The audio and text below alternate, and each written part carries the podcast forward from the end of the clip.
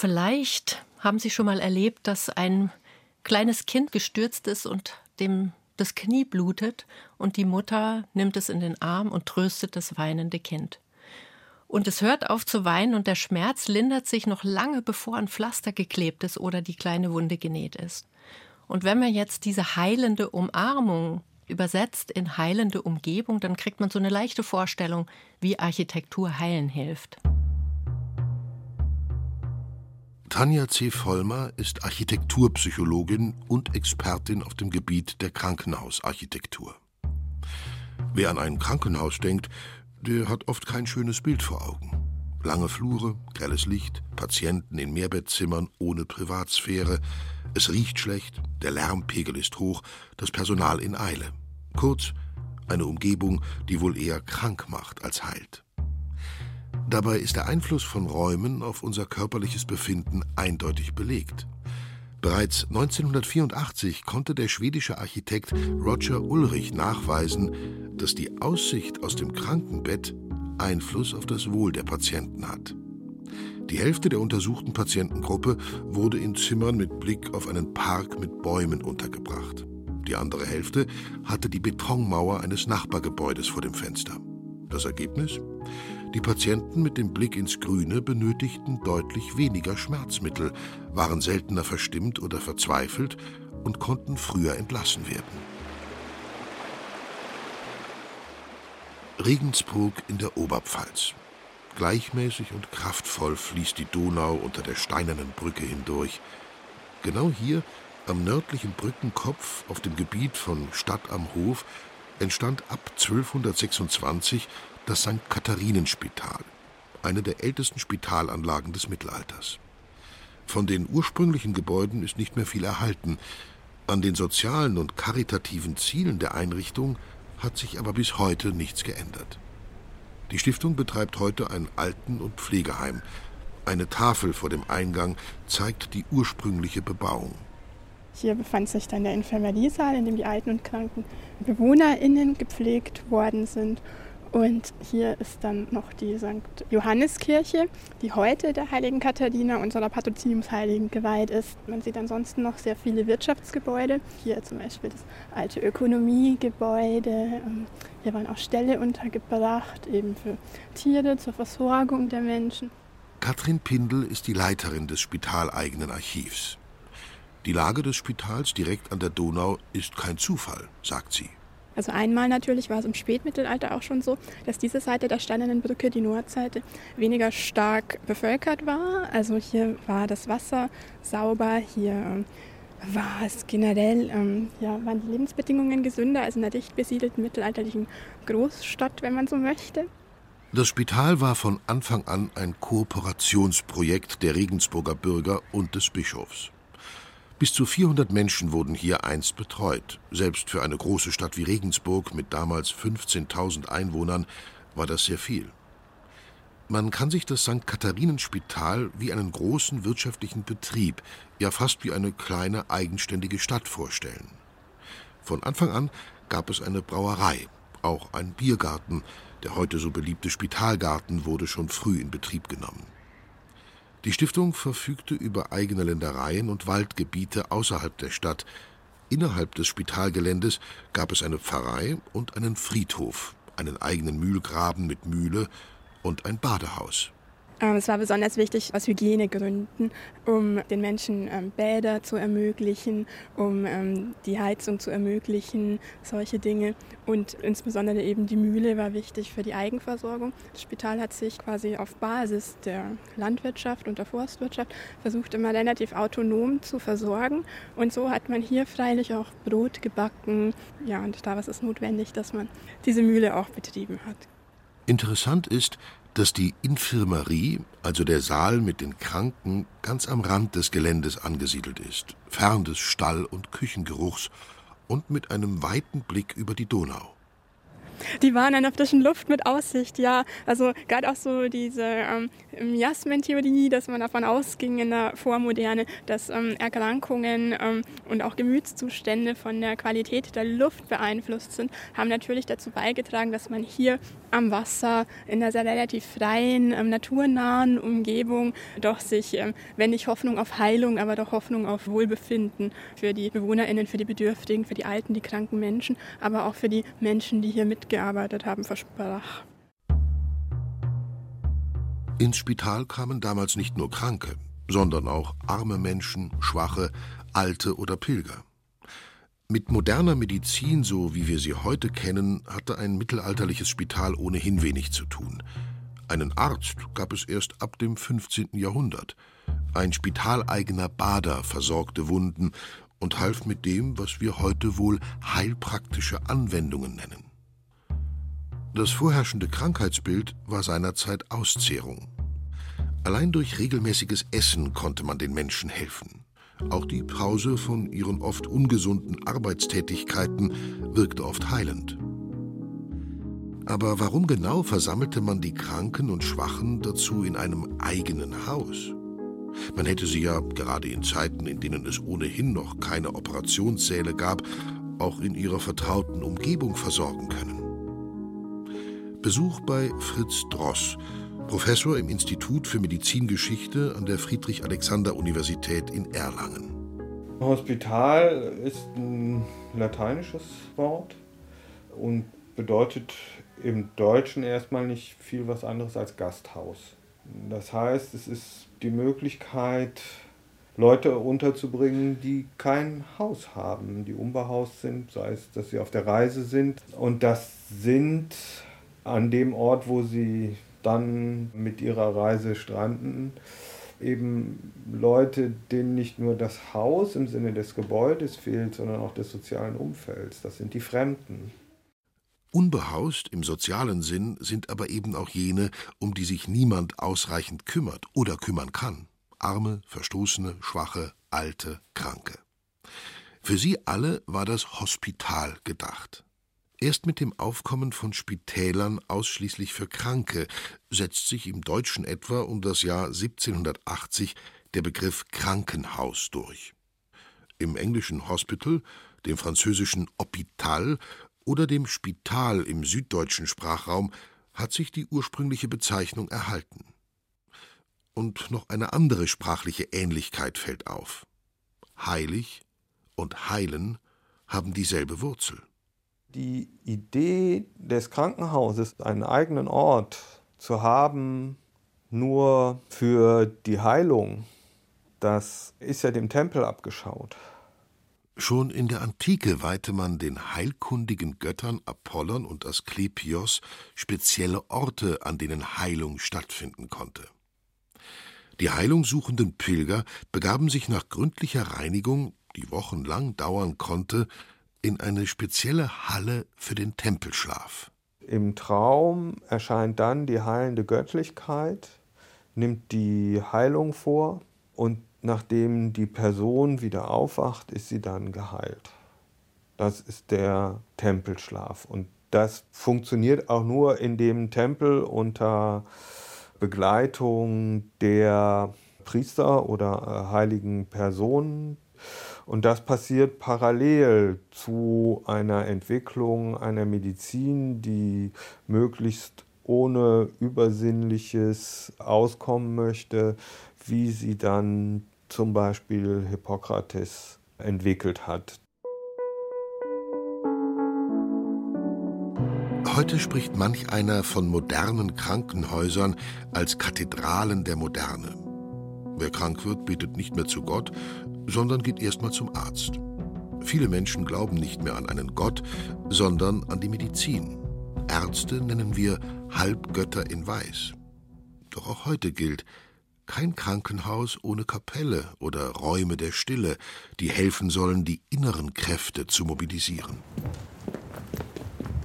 Im St. Katharinenspital in Regensburg, das heute als Alten- und Pflegeheim geführt wird, sind Medizin und Glauben weiterhin eng miteinander verbunden. Man sieht, wenn man nach vorne geht, auch Kameras, dann die Gottesdienste, die hier regelmäßig stattfinden von dem Hausgeistlichen bei uns, ähm, die werden auch in die Zimmer derjenigen übertragen, die nicht mehr persönlich hierher kommen können, weil sie zu krank sind. Heilung oder Wohlbefinden wird und wurde im St. Katharinenspital von jeher nicht nur körperlich begriffen. Es geht hier immer auch um das Seelenheil. Man muss sich Hospitäler im Spätmittelalter und in der frühen Neuzeit noch viel stärker auch als geistige Orte vorstellen. In der Vorstellungswelt des Spätmittelalters ist in dem Kranken und in dem Bedürftigen, in ähm, den Mitmenschen, die leiden, sozusagen auch das Leiden ähm, von Jesus wiedergespiegelt. Und diese Hoffnung, dass dieses Leiden dann im Jenseits vergolten wird oder auch ähm, die Hilfe, die diesen Menschen dann zuteil wird durch die Stiftungen und so weiter, die ist ein ganz großer Motivator für die Menschen. Was wir für unser Wohlbefinden brauchen, ändert sich mitunter über die Jahrhunderte. Privatsphäre zum Beispiel war im 13. Jahrhundert kein Thema. Es gab Zeiten, da galt die Verlegung in ein Einzelzimmer als Strafe. Heute hingegen empfinden viele Menschen Mehrbettzimmer als Zumutung.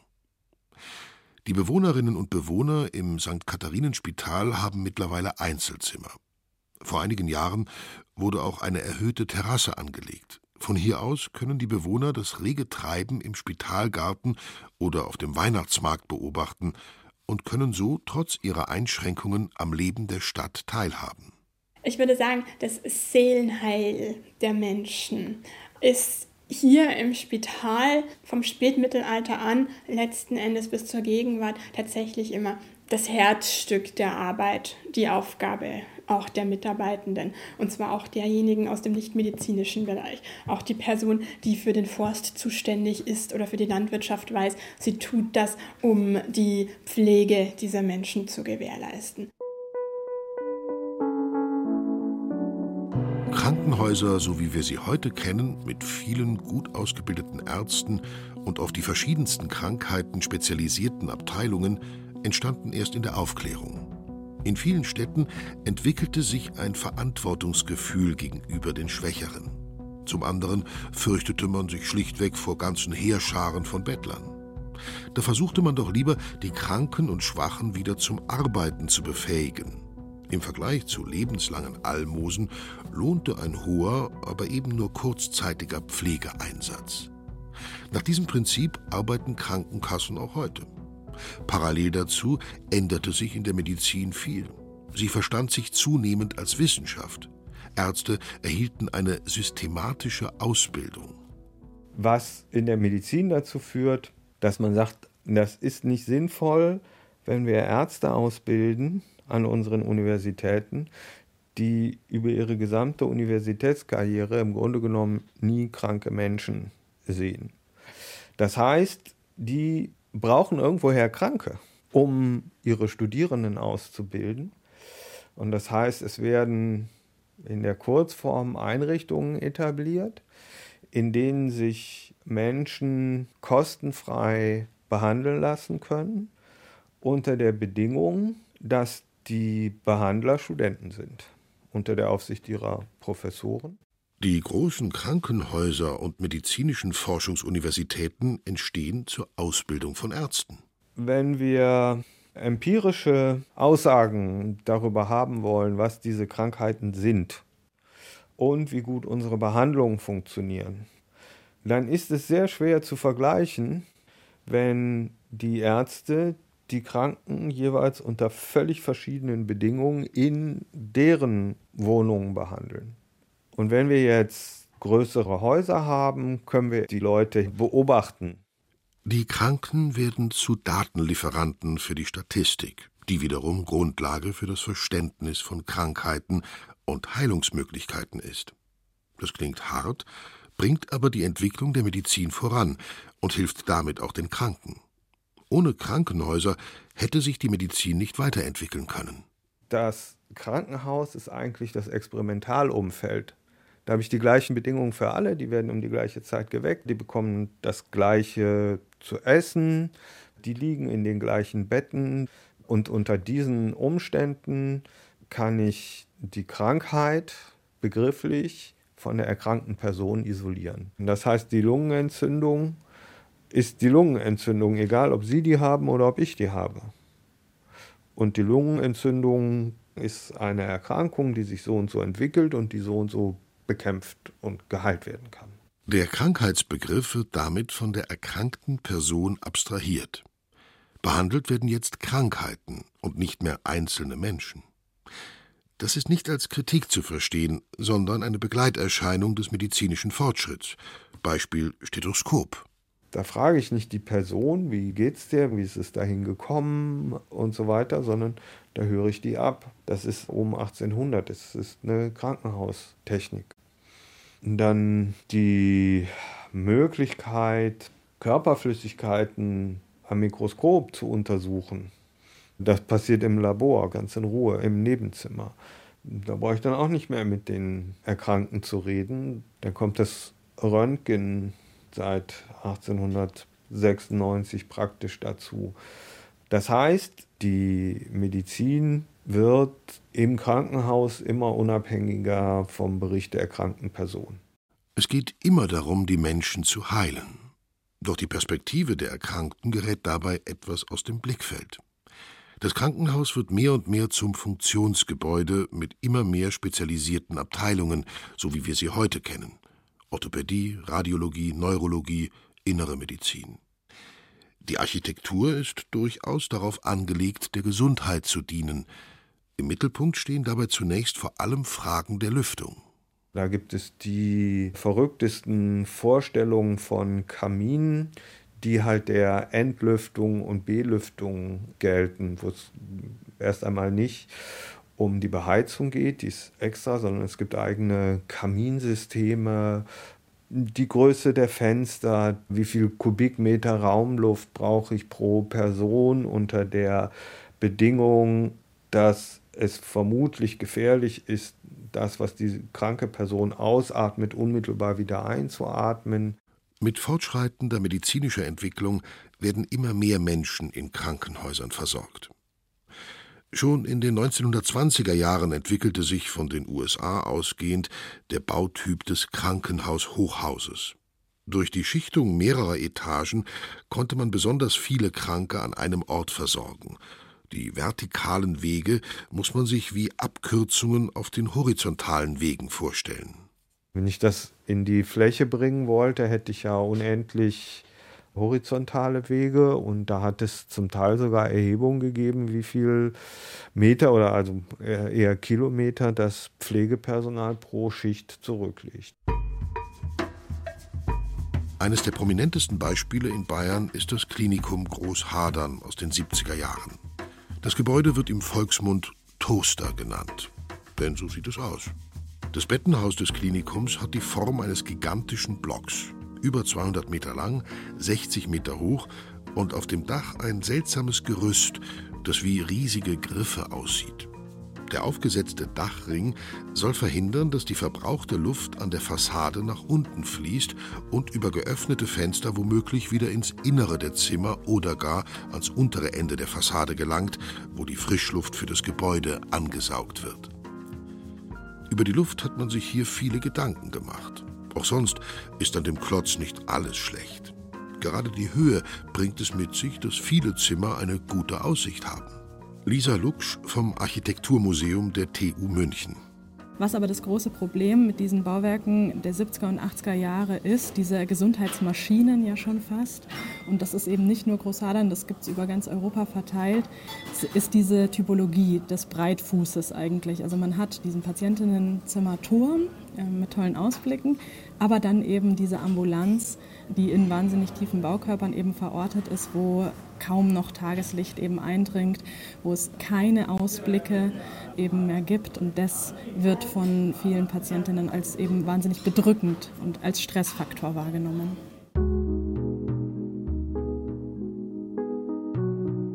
Dass es auch anders geht, zeigt das Kreiskrankenhaus Agatha Ried bei Miesbach in Oberbayern.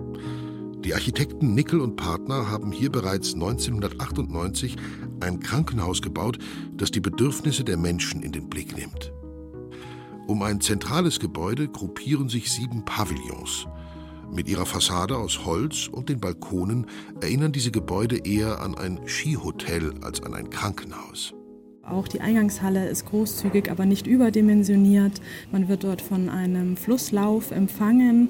Dieses Thema Wasser und auch eben natürliche Elemente, natürliche Gerüche äh, so weit wie möglich auch in die Klinik zu bringen. Wenn ich mich durch die Klinik bewege, habe ich von dem kleinen Bachlauf, der dort auf dem Gelände auch vorhanden ist, so Wasserspiegelungen an der Decke. Ich habe wahnsinnig viele Fensterflächen, die natürliches Licht in quasi jeden Bereich dieser Klinik bringen. Immer öfter fragen Architekten nicht mehr nur danach, was die Medizin, sondern auch, was die Erkrankten brauchen. Architekturpsychologin Tanja C. Vollmer hat in ihren Studien insgesamt sieben Faktoren identifiziert, die das Wohlbefinden und damit die Heilung teils entscheidend beeinflussen. Das ist zum einen die Orientierung, die man erreichen kann durch gute äh, Sichten nach draußen, während man sich in einem Krankenhaus bewegt. Die zweite Variable ist die Geräuschkulisse. Also das hat zum Beispiel einen sehr großen Einfluss auf die Schlafqualität kranker Menschen und das beeinflusst dann wieder ihren Genesungsprozess. Die Geruchskulisse wäre das dritte.